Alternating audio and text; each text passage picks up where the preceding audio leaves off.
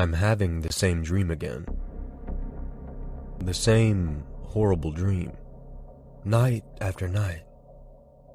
The one that has me murdering my wife and son underneath the glow of a streetlight. Which doesn't make much sense. We don't live in town anymore. Haven't gone near one in close to a year. And it's not because we don't want to. It's it's because we can't. Racing home after an unexpectedly short day at the office, one that quickly morphed from regular to life threatening after most of the office was killed off by a group of clowns wielding chainsaws, only to watch as the rest of our town fell into madness and then see your friend and neighbor beating his wife and then start eating her face off through their living room window that was all it took to make me rush inside my own home and have everyone pack their things. Of course, they they didn't understand why I was so insistent. My wife, Shauna, had just gotten promoted to editor at her newspaper and was confused at the sudden decision to leave everything behind. But, uh, despite that, she didn't stop me from doing what I knew was going to be best for us. Like the loyal and devoted woman that she is, that she's always been. She just slapped Andrew, my, our eight year old son, on his ass and roared for him to go and pack only what he needed for a long trip away from home. After that, it was easy to make her come around. I only dragged her to our kitchen window and pointed out across the street towards our neighbor's house as I breathlessly blurted out every detail about my morning. Nick, a 40 something Caucasian man who I'd gotten close to over a mutual love of golf and American football, had left his $600,000 house and was dragging half of his wife's body across his cobblestone driveway. He was laughing as he did it, too, just laughing like a maniac. Helen, his meek wife of 33, had somehow been cut in half, and her intestines painted a wavy mess of red lines all over the driveway as Nick's dragging became more deliberate.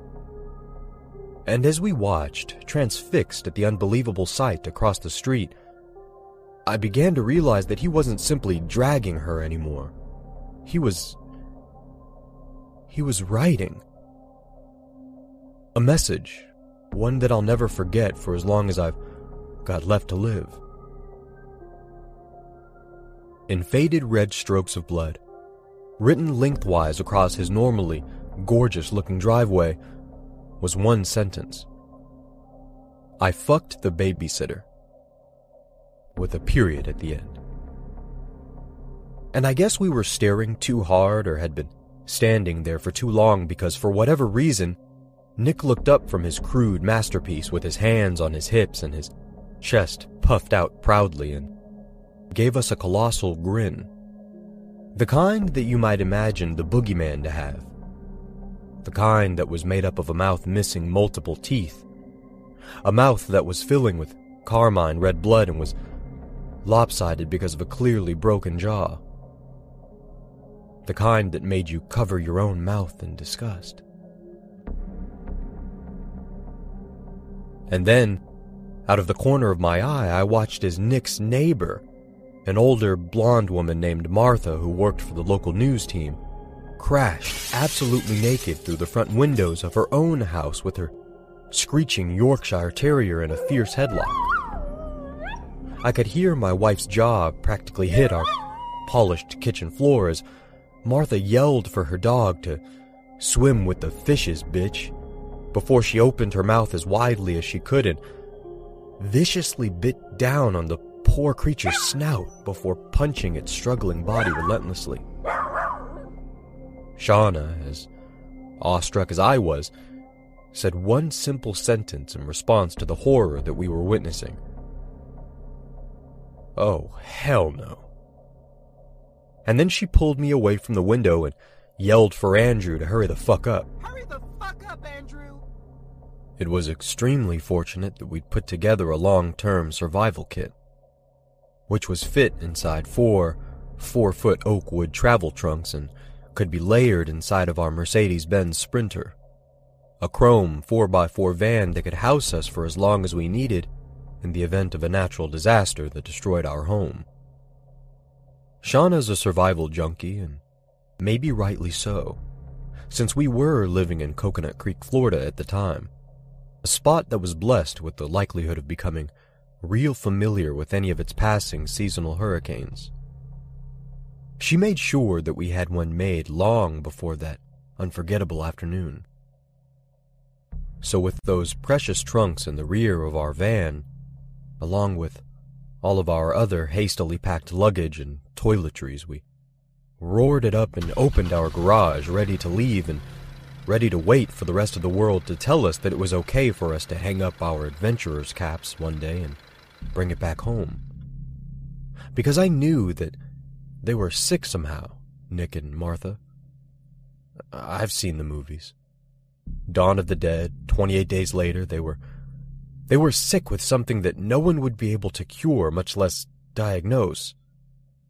They were both tax-paying citizens with sound bodies and minds, and there was no way that they just flipped their lids and started butchering their wives or mauling their dogs because they were inspired after watching something like Silence of the Lambs. Whatever it was that ailed Nick and Martha, it was deadly serious. And I wasn't going to sit around and let whatever it was get a grasp on my family. But even with all of that being said, I. I never dreamed that we'd never see our home again. The coast was clear in my rearview mirror as I backed out of the garage, and Shauna was already scouring the internet on her phone, trying to get as many details as possible on whatever else could have been happening throughout the rest of the state. There's a report airing on the news now, she told me as her eyes stayed glued to her phone. She adjusted one of the blaring earpieces that jutted out of her ears and frowned. It's telling everyone to stay inside, wherever they are. Baby, there, there are Nicks and Marthas all over the country. People are killing each other all over. The footage is unreal. Daddy? Andrew asked from behind us. He was clutching a foot-long plushie of his favorite action hero, General Universe, a Buzz Lightyear look-alike with a more chiseled chin, fearless smile, and bulging, inhuman muscles that could put Schwarzeneggers to shame. Why is Mr. Grusso standing in the garage? Shauna and I instantly shut our mouths and focused as we frantically swiveled around in our seats, trying to find where the madman was before something terrible happened. Where is he, son? I asked, before turning over my left shoulder and peeking into my blind spot. He was standing there, Nick. In all of his twisted glory, still clutching onto the then nearly hollow husk of his wife's torso as it dripped blood all over the floor of our garage.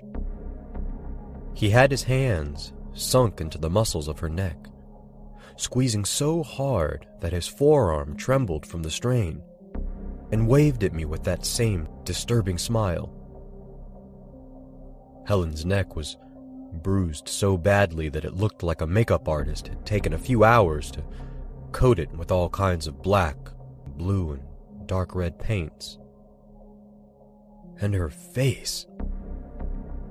Watching Nick rip her nose off through their living room window didn't do his carnage justice.